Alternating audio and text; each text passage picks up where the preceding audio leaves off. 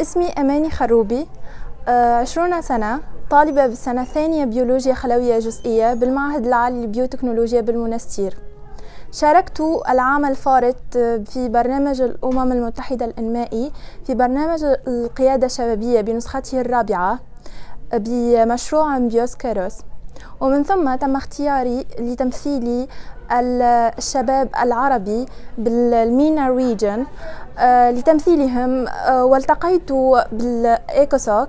بمجموعة من الشبان نمثل ونحمل نفس الرؤية وهو أننا نكون change makers in our community. We are just leaders. آه، في تونس هناك يمكن وجود عدم فهم الشباب في اتخاذ القرارات. يعني اتخاذ القرارات تكون من جهة المسؤولين. ليس هناك حوار ليس أفقي. يعني ليس عمودي.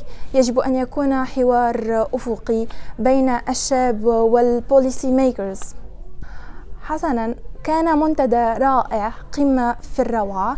آه كما قلت أننا التقينا بمجموعة شبابية. آه نتشارك في نفس الرؤية نتشارك في مستقبل أوضح ومستقبل أوضح آه للعرب ولل وكل العالم. هل بتعتقد أنه مثل هذه المؤتمرات يمكن أن تساعد الشباب في أنهم يستطيعوا تحقيق أحلامهم وطموحاتهم؟ نعم طبعا. آه، الشباب هو كتلة من الطموح كتلة من الأحلام التي يريد أن يحققها ليست مثل رؤية فقط بل يريد أن يطبق فكرته على أرض الواقع.